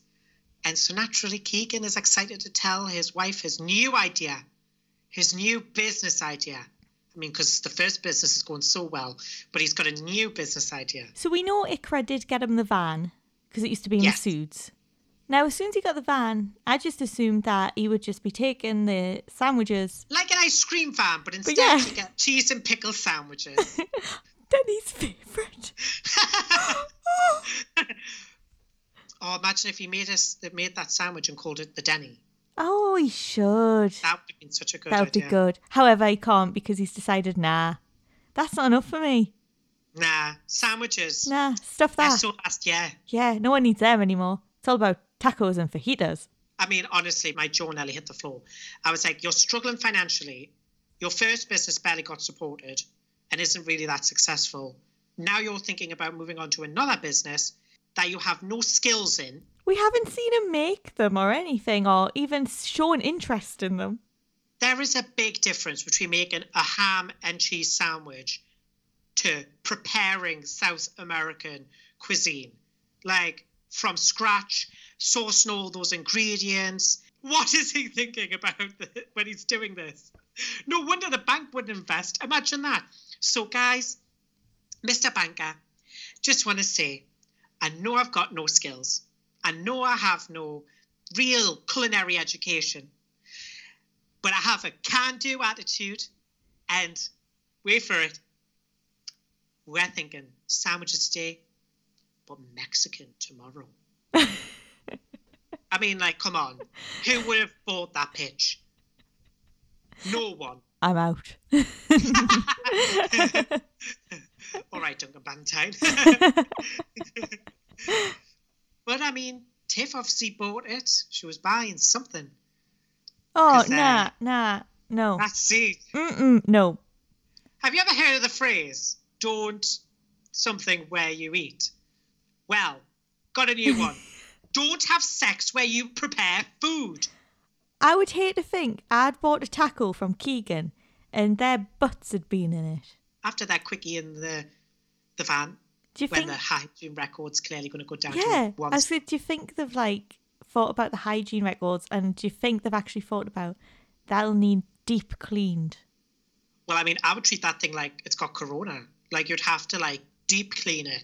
You have to get the like really industrial strength disinfectant to get rid of the butt stains and you know God knows what else. I mean, on you don't want to get pregnant off eating a taco, do you? Oh, God, it's just mean- wrong. it's just so wrong. That hygiene so- rating's gonna be low. It'll be like, do you remember when um you remember when Joe Lycett did his uh, little sketch where he made a restaurant that was actually a skip? I love that. I love Joe Lycett. He's one of my favourites. Uh, that just proves that actually they will give anyone um, business Yeah, rights. true. So maybe Keegan isn't doomed, but it will definitely have a low hygiene record or low hygiene score. One star. Too many butt stains on the walls. I mean, I've always been a bit dubious about those vans. I have to be honest, anyway. I have, and I find it really weird. I don't know if anyone else has this, or if it's just like down where we are. But our B and Q has one outside. Oh, I've never trusted. That is suspicious. That is who goes to a B and Q right and goes, Do you know what? I could just murder a greasy burger. no one. That's like an alien or something pretending to be human. I wonder if people are sitting like, where did they live? I think they're a surveillance group or something. I don't believe that that's a real business. that is I a good, yeah, that's a good theory. swear, Emma, I swear, I swear that is not legitimate. Why would you need one outside of B&Q? I've always wondered. Oh, I've had a long day looking for, you know, hedges and, and planks of wood and paint. I know what I need a hot dog. I just don't get it. I don't see the connection between the two. Those bands are normally at like festivals, carnivals, Yeah. like fun fairs, you know, places where there's a large group of people. Why would they be doing it at B&Q? I don't know. I never see anyone at it. Oh, I have. I Have have. Yes. I don't believe that's real. I think that's an optic illusion. Oh, maybe I'm seeing their reflection of them queuing inside and I'm thinking it's outside. Yeah, maybe. Maybe. Or maybe they just stepped out of the van for a little bit. That's what you were saying. Fans aside, back on track. You know, we always do this. We always like to have a little bit of a natter with yous. Um, so back on track. Keegan and Tiff kind of end up in the wrong place at the wrong time, don't they? So they weren't actually at Vinny's party. No. They were busy, you know, getting jiggy in the back of his sandwich van. But then they decide, actually, nah, we'll go. We're going to celebrate being married to each other again. So they got their best tracksuits on and off they went to that party. Oh, as always, that's what you do, don't you? You get your tracksuit bottoms on. get your tracksuit bottoms on, straighten your hair, get yourself out that door. But on the way there, Vinny's party took a bit of a turn. The police were called. I mean, there mm. was loud music. We heard from Ruby. The woman upstairs doesn't like that. And Dotty was literally handing out drugs to people. I mean, I do love it because, you know, she hates liars, but she's a drug dealer. yeah. Nothing worse than liars. Nothing worse than liars. Not even drug dealers. Nah, not even them. I love how people are freely going to the Panesar's party. No one ever knowing, and I don't even think Lola remembers this happening, that she was kidnapped by them. Yes! I was about to say, they're very civil for people who were threatening and kidnapping just the other, the other month. A few months now. It was back in like October, but you know what I mean. You get me drift, guys. Like, I mean, does half a year constitute forgiveness to use? Like, I'm not sure that I would forgive someone for kidnapping me and threatening my child. I love how all that kind of thing's forgotten. It's a bit like Dark Martin. No one remembers Oh. him debt collecting anymore. Days of Dark Martin, long since gone. So as Tiff and Keegan were walking to the party and all this chaos was coming, and everyone's running out, all sorts is kicking off because obviously Vinny doesn't want anyone in the house when the police are on their way. Police turn up in record time. Can I? Oh my god, literally. It was Where like did they come from? literally Vinny said they were coming and they were outside. So then this brick is thrown at the car, at the police car. Now this brick is thrown from one direction, not Harry Styles or Liam Payne or any of those, any of those guys. Maybe it was. We don't know. Down with society. Maybe they're just looking for their next comeback. Woo! Yeah. Pu- that's, how, Publicity. that's how they're going to launch it. A scandal. Maybe they threw the brick, right? Maybe it was Harry Styles or someone. Yeah. We don't know the mystery man behind it. And actually, if they pick up the brick, they'll see a poster on and it's One Direction's comeback. that explains so much. That explains why the detective was so angry. He's clearly not a One Directioner. Maybe he's not actually. Yeah. That makes sense. I mean, can we just talk about the fact that the detective turned up to a house party? Right. That guy was definitely the one on Phil's case, Phil and Keanu's Yes! case. Yes, like I don't. I'm getting irate again. I do not understand how. like I don't understand. I go through these different emotions between like anger and like complete hysterics. Right. This detective was investigating the murder of Keanu. Then, when Keanu was alive, he was investigating his attempted murder. But now, clearly, because of all those failures, he's been put on to house parties. High profile detective who investigates murders goes to a house party. Called out to a house party that's had a disturbance, a noise disturbance. and of course, he knows Jack. That's just standard. Instant. Jack knows everyone in the police force. Jack is the police force. like Gray is the law firm. So yeah, it came from one direction, the actual direction, not the band, and in the other direction is Keegan. Mhm. And that's pretty simple, and you can Yeah. see that any anyone would know that the brick did not come from Keegan's direction. However, this detective now I can see why he was taken off the case because he's clearly not very good. Yeah, it's clearly unhinged. I mean, he clearly sees a brick be thrown from a completely different direction to what it was, and arrests Keegan. I don't. This is. I just went. What? It made no sense. I was like, literally, it came from the other direction. You have a vendetta here. That's ridiculous. The man is obsessed with Keegan. Anyone who now doubts whether Keegan is experiencing racism needs to look at that scene and be like, "Oh, actually, yeah." Tiff needs Jack's help, and Karen also thinks Gray should be involved because they are the law Yes. firm. They are the police. Yes, the two pillars of society. Jack and Gray. So Jack obviously goes off to the police to go and see Keegan and see what's happened. And he talks to that guy who's clearly not very good at his job because he says that Keegan came at him and he's got the footage. They suddenly lose the footage of where on earth that brick came from. That's very, very convenient. But Jack actually ends up believing the guy because he saw some footage, but the only footage he saw was when they were arresting Keegan and he had done nothing wrong. People are going to have their doubts. Keegan, especially, is now going to have doubts about where he stands with Jack because Jack simply believes in this racist police officer's corrupt lies about someone he knows, someone who's lived with him.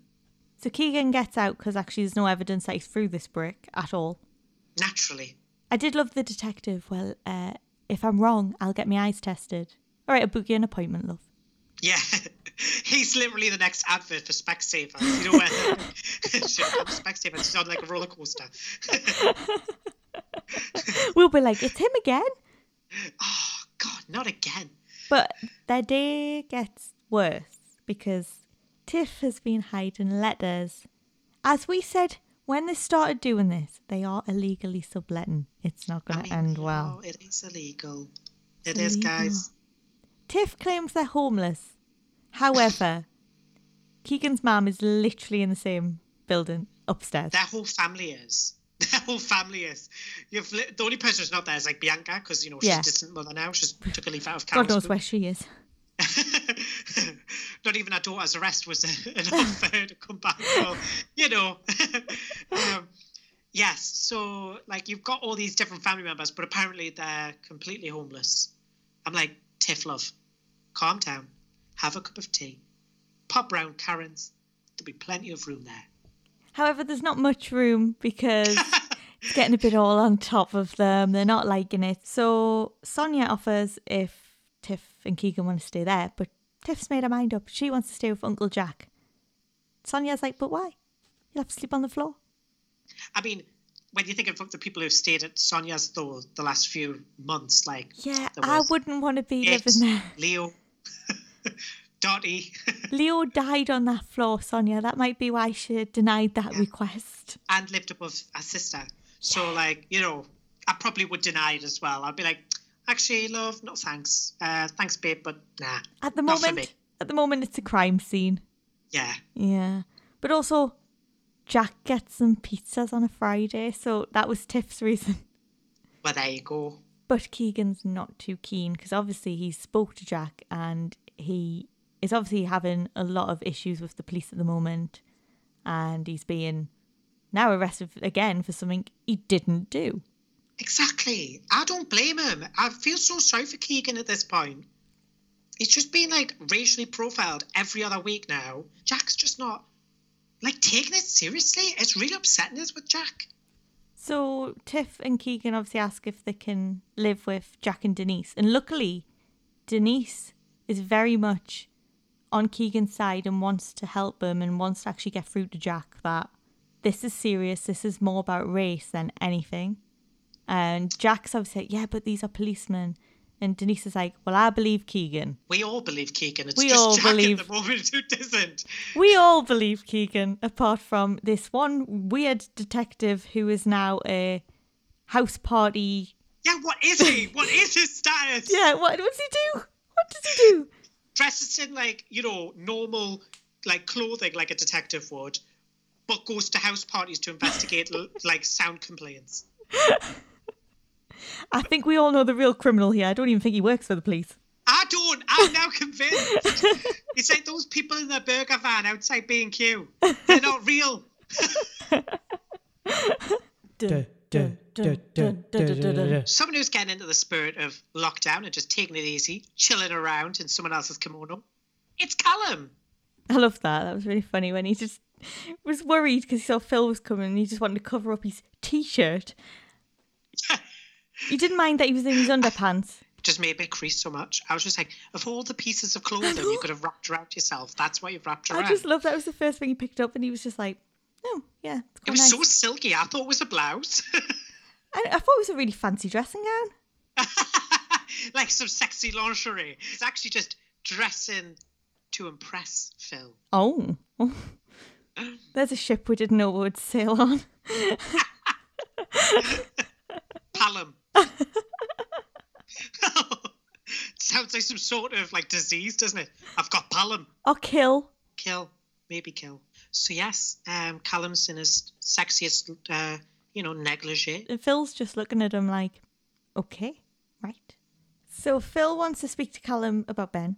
And Callum says that he's got to do something for Stuart first. And he's like, I'll meet you in the Vic in a couple of hours. Now, I need a specific time there. Phil agreed to a couple of hours. But how would you know that is exactly two hours? Do you think Callum was just saying like a couple of hours, but it might be a few more? Like, how did he know what time to turn up? Yes, I am so on your wavelength. I hate people who don't just give you the exact time of when they're going to meet you. Went on holiday with my partner's family, same sort of deal. We're going to be coming in the morning. What does that mean? But what time? What time in the morning? I could be in bed when you turn up. I could be dressed in my sexy lingerie when you turn up. I could be posting to I OnlyFans. I say, I might be on OnlyFans when you turn up. Be very niche following that I would have, wouldn't it? By the end of this, if you haven't actually set one up, I think I'll be quite disappointed. I love that. My only fan is Emma.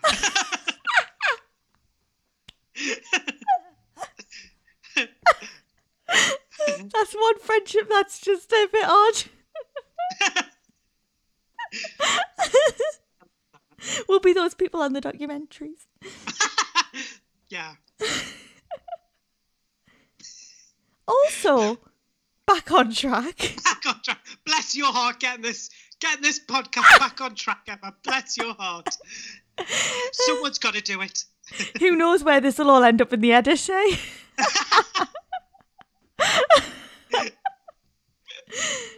so back on track. Phil and Callum were already meeting quite late, I thought. So what time were they actually going to the Vic? I know, because Phil made it sound like it was the afternoon. That But it was- turned up at four, and like clearly it was much later because Callum It was like, it was dark outside. "Yeah, it was dark. It's not winter. Callum It was, definitely dark. dressed for Callum's bed. dressed, well, barely dressed, in like clothes for bed. Yeah. I'm just, I'm wondering how late, how late is this? I need to I'm know more. suspicious of this. Yeah. Kill or Palom is happening. Watch it. I think all of Twitter would explode. oh yeah, I think happened. I think everyone would explode. I don't think I could watch EastEnders if that happened, Emma. I think I would be sick. you know what? We'd just have to leave the country. We'd have to just leave the country, leave this planet. I'm going to leave this podcast. That ends up with him. Remember, Doc Martin used to drive us to that. We'd be like, "That's it, then. That's it. We're done. We're leaving." We're finished. We're finished. I did love their little like catch up. Yeah, the they did actually meet at a time they both knew about. So that's good. Still a bit dubious on how that worked out, but you know, give them the benefit of the doubt. twin telepathy and perhaps, uh, but you know they've done something. They know when to meet. Oh, I do love their chats and stuff. I love their interaction because it makes us feel like Callum's like he's like welcomed. He's Phil really does like him. I feel Because Phil doesn't make this effort normally, so no.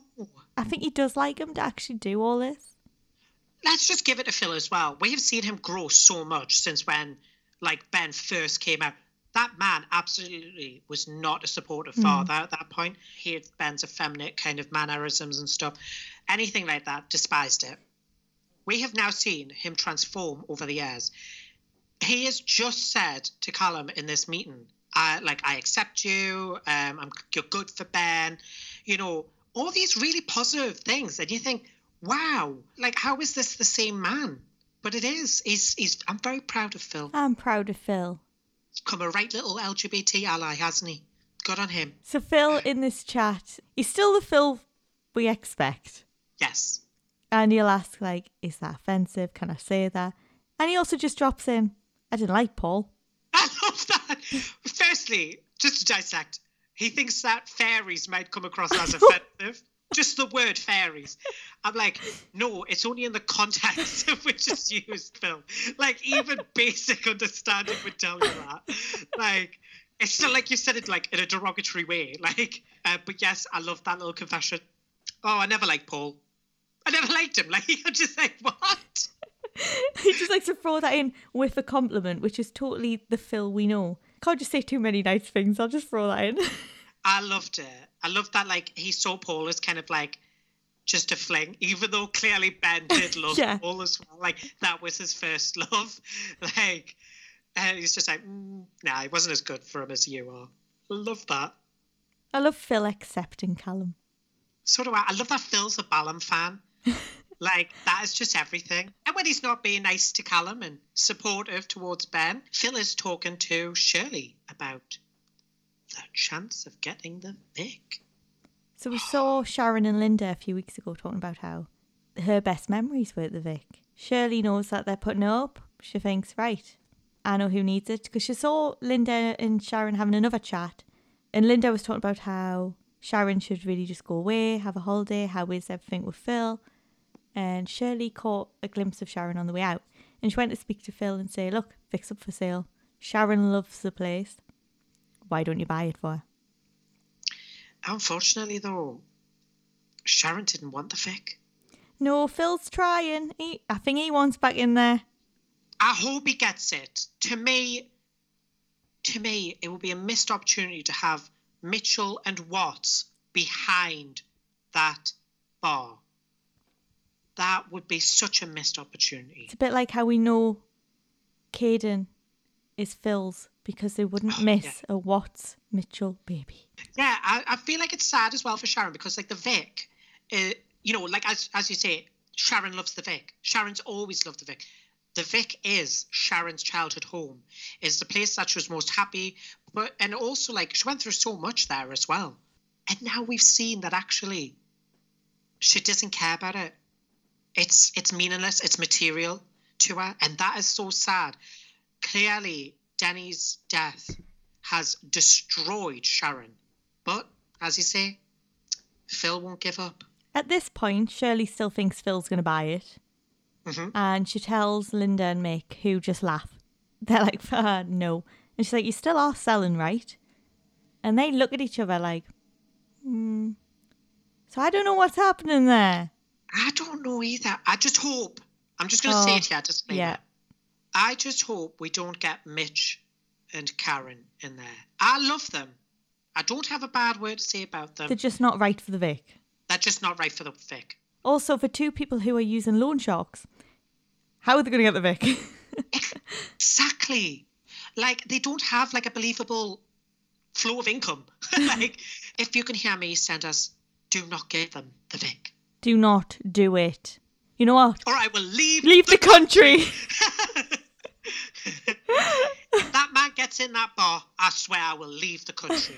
oh my god, imagine. Will we stick to our word? Who knows? Find out when Mitch gets the Vic. Do you know what I feel like we need? I feel like we need a break. I feel like we need to get away. I feel like we should go visit some old friends. You know, I bit know. like Sharon did. I'll call Michelle, who's now in Australia, no longer America. Before Sharon rang Michelle to say, like, I want to get away, Yes. Phil had offered to take her to Barcelona or Paris. And I was like, whoa, whoa, whoa. What about Portugal? Where's Portugal? Where is that on your list? I suppose he probably doesn't want her to meet up with like Louise though, because she's probably still a bit salty about the whole Yeah, sleeping with that boyfriend thing. But I love how he saw it as a romantic break, not like she might need to get away because she's a bit distressed. She's just lost her child. Yeah. Yeah.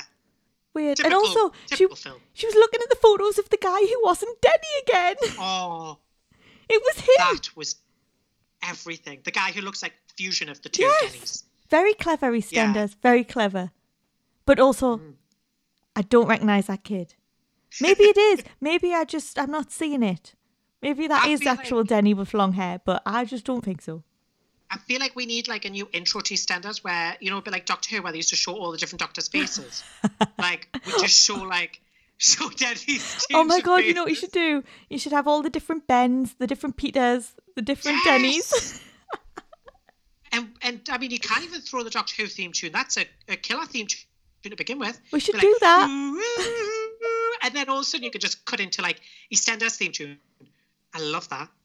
Let's make that happen. I love when you keep going dipping in and out on Skype where the mic goes a bit funny. It sounded like you were Dalek. so before Sharon went off to see Michelle, she just said to Phil, she doesn't want the Vic and she just needs to get away. But when will she be back? And will she please take up the offer of the Vic? Highways to hell. That's right, it's Rainie and Stuart. I love me some Rainie and Stuart. You know I do. so Stuart's still upset that Rainie didn't say yes to the proposal. I mean, I'm still upset. I'm still getting over that, Emma. But Callum has some advice. It's like Ooh. Rainie's not traditional. She'll like something a bit different. Oh, Callum. How different it was. Oh, Callum.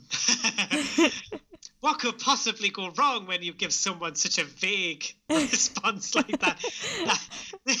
how actually from Callum saying that, how did Stuart go? I know, I'll dress as a vampire, go in a coffin, jump out with her and propose. Listen, vampires are very popular on the square at the moment. Look at Ruby and her vampire yoga. True.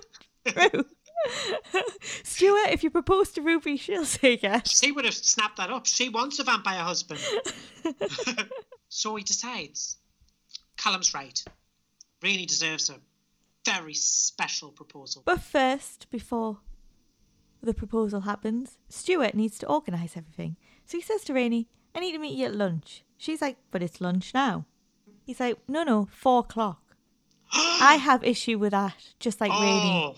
I have big issue. Why does he not just say that's tea time? What time do they function on in EastEnders world? That is tea time. That is not lunch. Lunch is like 12. No wonder Ruby's blooming yoga's so late if that's when they have lunch. And now I imagine she's probably having tea at midnight. What time did Vinny's party actually start? When did Phil and Callum actually meet for drinks? Because there's no sense of time. I am confused. Time has, has been thrown into disarray. Law, order, it's all collapsing. I mean, I'm very sensitive about these things, especially about meal times. So Rainie pops over, doesn't she?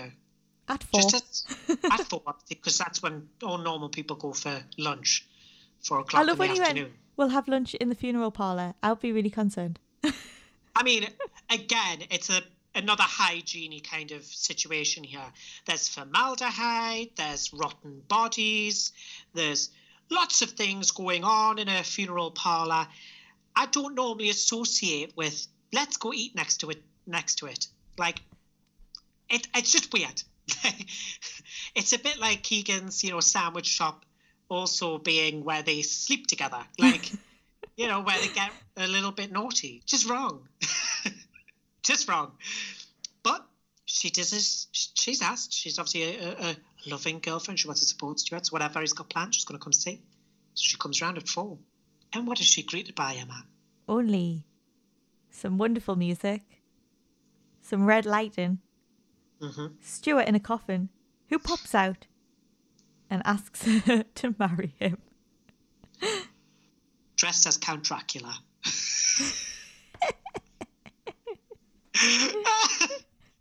I just love it. He even had the fake teeth in as well. and the blood. Like he even went to the like he actually did those little like you know when you were like a kid and you were dressed up as a vampire, you put the little like lines Yeah. of blood down from your mouth.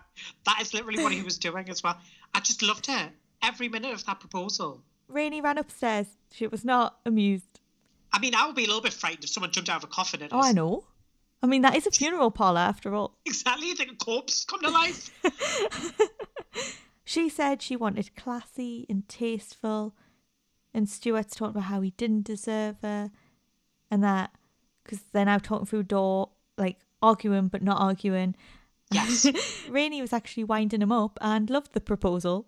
At that point, I was like, oh, okay. Now I'm back in the room. I was- I was a little bit taken back because at first I literally thought she was being serious that she was fuming with him. Same. I was just confused. I was like, I genuinely believed she was angry. Yes. So she says yes, and then Callum's so happy for them, but he reminds her, "You've got to get divorced first. Mm. And then he Oh, asks, yeah. how did Max take it? And Rainie's like, oh, because they haven't actually asked Max. No. But they're going to have to, and they do. Well, firstly, they're chatting in the morning about all of this and they're sharing a single bed, which I don't know why. They've lived there for a while. Get a double, Get a double. get a king, get a super king like me. They're talking about how they should name the funeral parlour if the Cokers ever give it to them, even though I Yeah. don't even think the Cokers know them to work there, that they should name it Highways to Hell. Is that not just everything? That is the best name. I mean, it's like you say though. I don't love that. Like they never ever reference the fact that like clearly the Cokers never vetted these people, never okayed their hiring. They, They- just walked in off off the street and straight into a job. yeah, because they hired Jay and they hired Callum. Yeah, They've not hired the other two. That was all on Jay's part. yeah. so Rainie then goes and asks Max for a divorce, but Max is just saying no to annoy her. I don't know why. I don't know why you can't just. It's not like they're a couple anymore. I don't even feel like they were really a couple. Like I kind of think they just had casual bed hopping, like friends with benefits or something. Like I felt like it was more like that than it was a, a loving relationship, someone that they, you know, Well, what happened was with. they married just to get custody of baby Abby. They weren't in love or anything, but then Mhm. they both kind of had moments where they liked each other, but then they slept with other people and then nothing really happened. yes, this is what was so cool. so it was kind of like a business thing. So they might as well just get divorced. Yeah, I didn't understand Max's reaction. No. I really didn't. And then Rainie calls Ruby Rosie and says like she can marry him if he grants her the divorce. And Max talks about how Ruby doesn't want to get married. And then Ruby's angry and like, I can't believe you. Like, why do you not just divorce her? And Max says, Well, I don't want Stuart near Abby. Stuart's not happy that they've not been granted the divorce. So he goes and has a go at Max and says how much Abby means to him. Max calls him Ape Man and Man, then ends up granting them the divorce anyway. So Rainie is now free from Max. Max is now free from Rainie. What's going to happen with baby Abby? I'm so confused as to who's now in custody of her or whatever. I just love how fickle everyone is. I just look, No, I hate you. You're a bad influence, and you're definitely dangerous around my daughter or my granddaughter or whatever. But, but actually, you've changed my mind, eh, April. you can have your divorce. It's like Ash and Iqra's moments where they were like back and forth. You know, she's horrible to me. She's dead control. But don't you dare say anything. She protects me. it's, a, it's like three different people writing the scripts for like that one scene. so who knows what will happen? We'll have to just wait and see. When will the wedding be? Favorite scene of the week is Prince William on the big night in saying, It's hell without EastEnders. It so is. It so is. I love that he's an EastEnders fan. Oh, future king. We're in safe hands. We have the royal seal of approval. Favorite scene of the week. Dun, dun, dun. Now it's time for this week's Slapping Dan. And it goes to one man and one man only. We don't know his name. We know he was formerly a detective. Now he attends house parties with noise complaints. Yes, it's him. has to- like, what's his It name? It just has to go to him. I don't know what his name is. I just call him the racist, corrupt police officer who was formerly a detective, now is a sound complaints officer. I don't know what he is. Did we even know who he was before any of this? No, I don't even get who he's meant to be. Who is he? Who is Who he? is he? Where did you find him? Now it's time for Hero of the Week. And he's he's done it again, this guy. He's been it a few times. And it is Kush. Kush. It has to be Kush. He's like heading up the Slaters really at the moment. He's doing everything. He's helping everyone. I think Kush is a little bit underestimated a lot of the time. Yeah. He does he does do a lot. It like it might be behind the scenes, but he is very supportive, whether it be with Kat or any of the other Slaters. He has been there for everyone. You know, sometimes he's fixing a fridge topless, and we're all thankful for that. Other times he's, you know, looking after the kids. Dun, dun, dun. Now it's time for the ratings. And this week we'll be rating out of Kush's as Kush was our hero of the week. And we're going to give this week three Kushes. I mean, it has to be three cushes. It was a kind of middle of the road week again. Um, and even the stuff that kind of expanded it, it it didn't really all come together cohesively. Good good few episodes though. I think as well, obviously, we're getting it over two weeks now, and that would have been a week of episodes, yet it felt like they were disjointed anyway, even if they were in the week together. Yes, absolutely. There's a few good oh, episodes, Oh, yeah, a yeah. few good moments, but like overall, like you say, it was weirdly disjointed. Dun. This week's episode was sponsored by Highways to Hell. Do you want a wedding that's full of monsters? Perhaps you just love the thrill of being chased by a vampire. Well, if you do, call Highways to Hell. We also do funerals. Hope you enjoyed the fireworks. Good night.